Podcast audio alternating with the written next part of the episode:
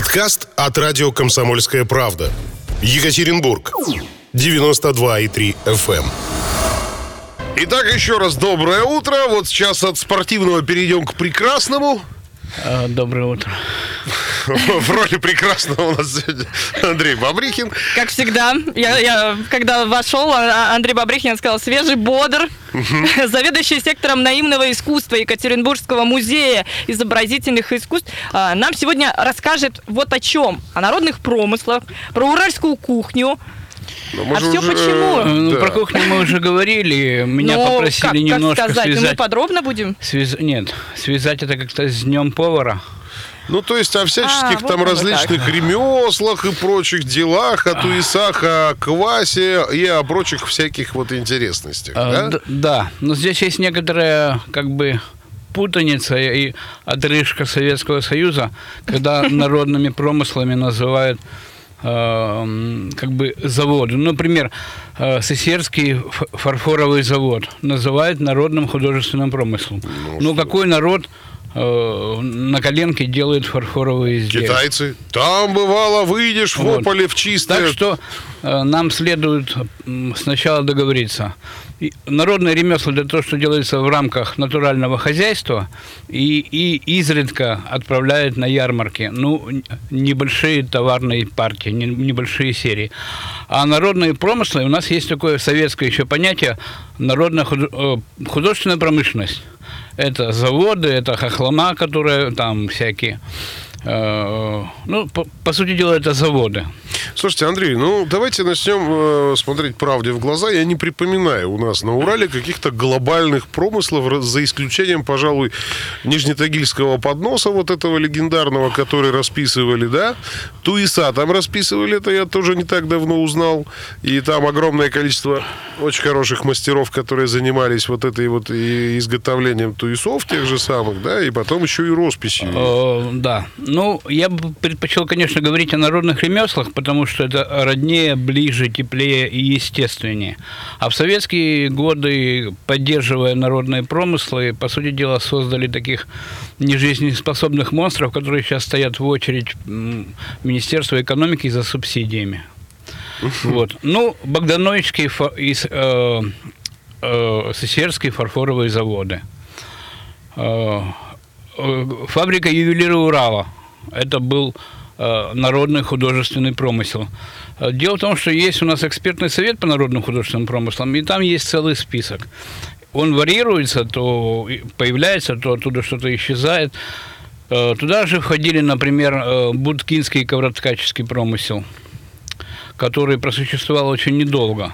Будкинский это село Будка, которое... Будка, да, это Где Ельцин родился. родина Ельцина. А, Если Урал чуть пошире рассматривать, то это ковроткачество, оно существует до сих пор даже в мелкотоварном производстве на западе Курганской области. Именно оттуда Будку перевезли а, станки, мастеров и так далее, и так далее. Ну, мне, мне больше ин- интересны э, как бы не промышленное производство, а такое народное, кустарное, кустарное артели. Э, Ну, например, вот когда вы говорите э, пряник, какой, как вы его локализуете? Какой может быть пряник? Какая, какая... Ну, тут первое, это понятно, Тула, да. да. И, а самовар Ну, самовар я знаю... Тоже прек- Тула. тоже Тула. Не факт. Я прекрасно знаю о том, что у нас их где-то тут делали. Вот где не помню. Нижнем но дел- Тагиле. Нет, Нет? это э, Подносы в Нижнем Тагиле. бывшее знаменитое село Нижнеиргинское Красноуфимского района, на самой границе с Пермской областью, самая западная точка. Там был завод Осокиных. И еще до 1740-х годов там изготавливали самовары. Потом, это известно по документам, потому что там таможня поймала человека, который беспошлино пытался вывести из Нижнеиргинского самовар. Вообще село замечательно. Там существует еще дореволюционный постройки памятник отмены крепостного права. Много вы знаете в нашей стране вот памятник отмены рабовла- рабовладению. Вот там в селе это существует. Ну, обычно церкви просто ставили в честь этого события. Ну, были памятники Александру II Ну, в разных край, да, городах, да, да, которые да, потом да. сносили большевики. А там, Вот. а, а там что за памятник? А там такая стелла, обелиск. Э, село как бы находится в низинке, там пруд, поскольку это был завод, а вокруг этого села такие карстовые горы, карстовые пещеры. Э, И вот наверху над селом прекрасный вид на село и зимой, и летом. Вот. И там существовал завод братьев Осокиных. Медиплавильный, они изготавливали там различные ме- медную посуду, в том числе и самовар. Э, Потом там была обувная фабрика. Ну, как фабрика, это поскольку это село, то это почти ру- ручная работа, это не, не поток. А история возникновения самовара очень интересная. У меня есть гипотеза, как он пришел на Урал. Вернее, как уральцы изобрели самовар. Дело в том, что в 17 веке были, был торговый путь Кяхта, э. То есть э, великий чайный путь. И подсадили русский люд на, на чай, потом это в Москве оказалось, и поднялись э, купцы, которые, ну, то есть финансово поднялись. Э, Ну, которые и, чай экспортировали. По сути да. дела, вот у китайцев для в их э, поварских чай- чайных церемониях существует такое э, медное изделие, которое снизу подогревалось. И вот, скорее всего, с чаем попал на Урал вот такой как бы пред протосамовар, и иргинцы его повторили. Слушайте, здорово. Ну и как повторили-то? У них э, свой какой-то был непередаваемый стиль, то есть они же Да, да нет, обычный, первоначально он обычный самовар. прямоугольный в плане, такой куб, э, куб, ку- где снизу угли раздувались, и он постоянно... Ну вот я смотрю, у вас э, фотография есть на странице Да, да. ВКонтакте, да. один из первых самоваров, самовар дорожный, 40-е годы. То есть а, он и в принципе и не дорожный выглядел так, или как? То есть э, не дорожный выглядел вот так- такой красивый, пузатый. ну, потом понятно, чтобы делать какие-то прекрасы, их уже стали делать сферические, конусовидные и даже барочного типа такие очень... Фигурные и узорчатые, Фигурные, да. узорчатые, да. Слушайте, а вот э, что касается уральской именно кухни, каким образом она связана с народными вот этими промыслами? Вообще вот Э, посуда. Ну, вы, вот, ключевое слово сказали. Для любого поварского дела, ну, поварами, понятное дело, были э, любая женщина поваром была, не было такой специальности повара, и поэтому День повара в нашей тематике это несколько натянутое такое. Вот. И для того, чтобы исп- как бы готовить блюдо, это в первую очередь горшки, которые впоследствии стали чугунками уже, ну, допустим, где-то в конце 19 века. Первоначально это были керамические горшки, которые были выполнены в разной технике декорирования, и поливные, и чернолощеные. И нам удалось э, записать в экспедиции последнего мастера, который делал чернолощеную керамику. Это довольно-таки редко и популярно на всех э, развалах э, где-нибудь в Измайловском парке. Вы всегда увидите мастеров, которые э, продвигают чернолощеную керамику. Так вот, мы последнего на Урале мастера записали, это Слободотуринский район. Гончарные производства у нас существовали и существуют до сих пор. Э, Знаменитый маршрут. Вот у нас, конечно, проблемы с брендингом. У нас очень много интересных брендов, помимо Павла Петровича Бажова. Я помню прошлую беседу, да. Вот. Так. Э, И в районе, э, в Невьянском районе, э, в селах Верхние и Нижние Таволги существовали старообрядческие промыслы, ремесла, а, целые семьи, целыми деревнями, там прекрасные глины, и целыми деревнями занимались изготовлением керамики. И сейчас Сергей Васильевич Масликов, Сережа Масликов, у него э, в прошлом году сгорела весь вся его усадьба, и ее помогали всем миром восстанавливать. Э, Прекрасный гончар и интереснейший рассказчик, и делает совершенно... Но они, по-моему, и сейчас продолжают это свое дело. Да, они гончарное. успешно продолжают свое дело. Э, Наталья Михайловна Ковалевская, Скороходова, нашла там старинные свистульки, игрушки, и как бы восстановила таволгинскую глиняную игрушку. Но это, по сути, уже не относится, но это центр такого ремесла, которым стоит гордиться, куда стоит возить туристов. Ну, понятное дело, что основная посуда это керамическая, и поэтому э, э, гончарное производство было по всей территории Урала, где его только не было. Ну, по, вот, по поводу таволгинских всех вот этих вот дел, э, там же до сих пор, по-моему, можно самим попробовать что-то Ну, полепить. да, Сережа, Сергей Васильевич устраивает мастер-классы. Вот, он, он очень интересно рассказывает весь процесс с начала до конца. Ребятишкам очень нравится. Ну, еще Так и не только, я И- вот смотрела, у него экскурсии не только ребятишки, но там и взрослые активно участие принимают. Ну да. Э, Ну, знаете, первый блин всегда комом. Когда, когда первый раз садишься за гончарный круг, такой э, наперекосяк выходит смешной. Так это Вот. нормально. А Наталья Михайловна Ковалевская, она устраивает мастер-класс по изготовлению глиняной свистульки. Вот. Ну, я, конечно. Я, сейчас испугался, думал, вы откуда-то достанете эту свистульку. Нет, я могу начнет. приходить с предметами, но поскольку у вас видов нет, этих э, э, камер нет, то, э, конечно, на Урале было почти в каждой деревне кузнец. Вот. Урал, металл, там металл или покупали на заводе, а часто просто таскали коксующийся Ну уголь. и так э, кузнец это в быту, это такое это нужное гвозди, дело. Да. это ну, по- полозовые полосы на сане, это подковы. В общем, об этом и о многом другом через несколько секунд. Сейчас буквально ненадолго прервемся. У нас реклама небольшая. 8.46. Продолжаем общаться с Андреем Бабрихиным. Тихонечко так отмечаем День повара и вспоминаем, каким образом э, Урал связан вообще с искусством поваров и так далее, и так далее, и так далее. Ну, вообще мы начали об э, ремесленном искусстве разговаривать. Здесь и кузнецов вспомнили. Ну, без них-то куда? Ну да, дело в том, что кузнецы куют очень многие для домашнего хозяйства. Ну, то есть это просто незаменимые люди в любой деревне. подвесы, там, кочерги, вот эти вот э, различные приспособления, которые стоят у печи. И- Ухват. у- да, ухват. Вот. И э, кузнечное ремесло продолжается. У нас в городе и за городом есть масса кузней. И самый известный, э, конечно, Александр Андреевич Лысяков, как бы э, реконструктор кузнечного ремесла на Урале, восстановитель. Многие кузни, которые отпочковались от э, Лысякова, сейчас ведут самостоятельный э, э, бизнес, как бы св- своим делом занимается. И выковывают они уже такие более монументальные вещи, чем было раньше в деревне.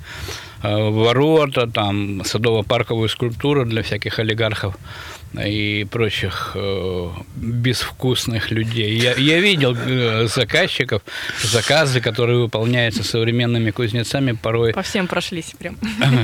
да.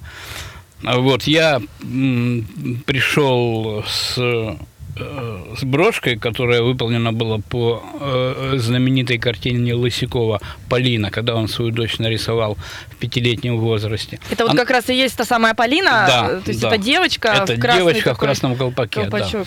Она выполнена в технике горячей эмали, и я долго искал, ну, то есть в научном исследовании, в экспедициях, следы, были ли на Урале горячие эмали. То есть это металл, покрытый стекловидной массой э, э, цветной, Э, И выяснилось, что да, действительно были. Э, В старообрядческих скитах изготавливали складни, ладанки и кресты укра- медные, украшенные эмалями. Их можно до сих пор встретить в антикварных лавках. И выясняется, что действительно на Урале э, был, было такое ремесло в технике горячей эмали. Ну, конечно, наиболее всего известно из э, ремесел – это уральская роспись.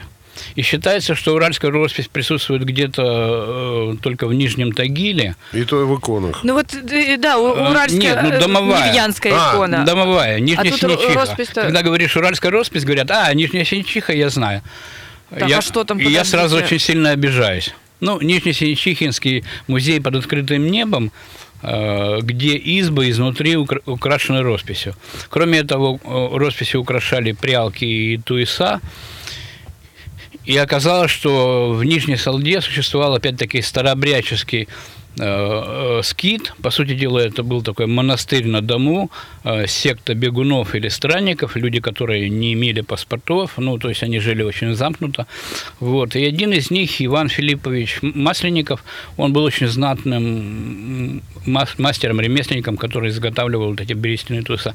Дело в том, что э, раньше заводы работали на угольном топливе, то есть древесный уголь, и выжигали огромное количество березы.